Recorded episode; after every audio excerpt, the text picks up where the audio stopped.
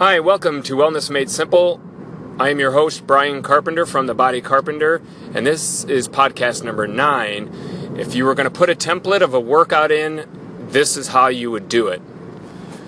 So, if you plan on doing a complete workout in one day, and that I mean including cardio and strength training, the whole nine yards, the order of how you would put it in would be a general warm up, which would be like a five or 10 minute walk or jog, basic movements just to get your heart rate up, get sweat going, get your body heated up.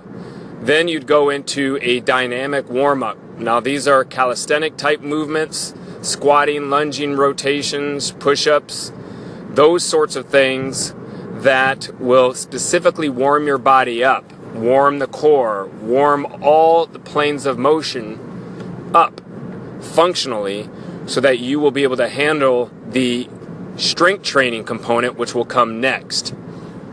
So now you do your strength training, preferably a full body strength training routine. Then, after the strength training, you will then proceed to your cardio routine. When you are done with the cardio, you can then do a cool down and a static stretch. Static stretches are those stretches where you say, for an example, you're on the ground doing a hamstring stretch and you hold it at least for 15 seconds, preferably 30 to 60 seconds. So in a, in a perfect workout world, that's really how you would do it, period. Others might tell, tell you to do cardio before strength training, but in another episode, I will explain why the cardio is always better after the strength training. So there you have it. You would do the general warm up, dynamic warm up, strength training, cardio, and static stretching. See you tomorrow for the next podcast. Thanks for listening.